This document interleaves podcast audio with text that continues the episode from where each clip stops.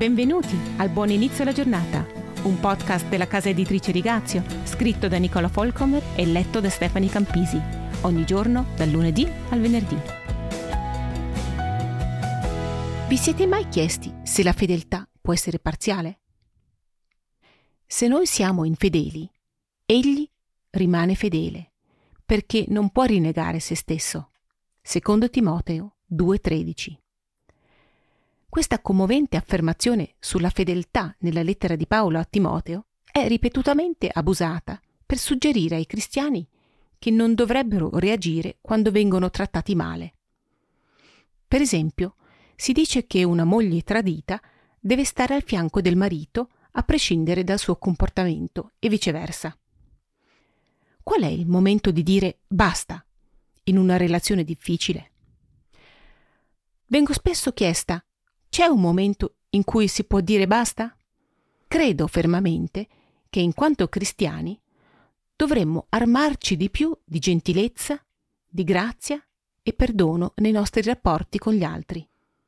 Preferirei essere trattata male o imbrogliata, dover faticare di più per qualcosa e dare più di quanto volevo, piuttosto che rischiare di fare un torto a qualcuno o essere meschina e rigida. Matteo 5, 40-41 ma è anche importante e sano porre dei limiti. Mantenere la distanza da una relazione distruttiva non ha niente a che vedere con l'infedeltà. Gestire la mia forza emotiva e non lasciarmi sfruttare non ha niente a che vedere con l'infedeltà.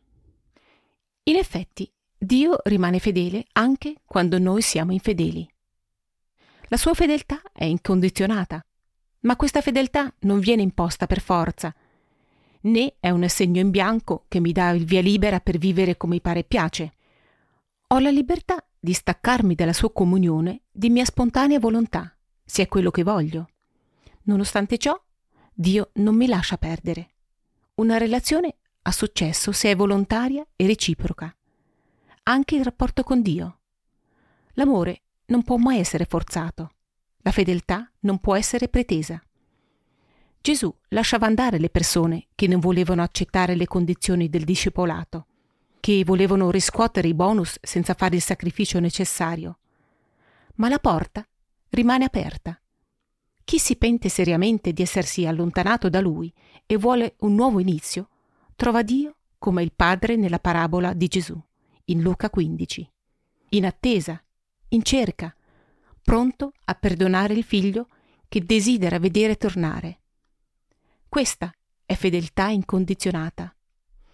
Possiamo contare anche oggi su questa devozione e fedeltà per noi stessi.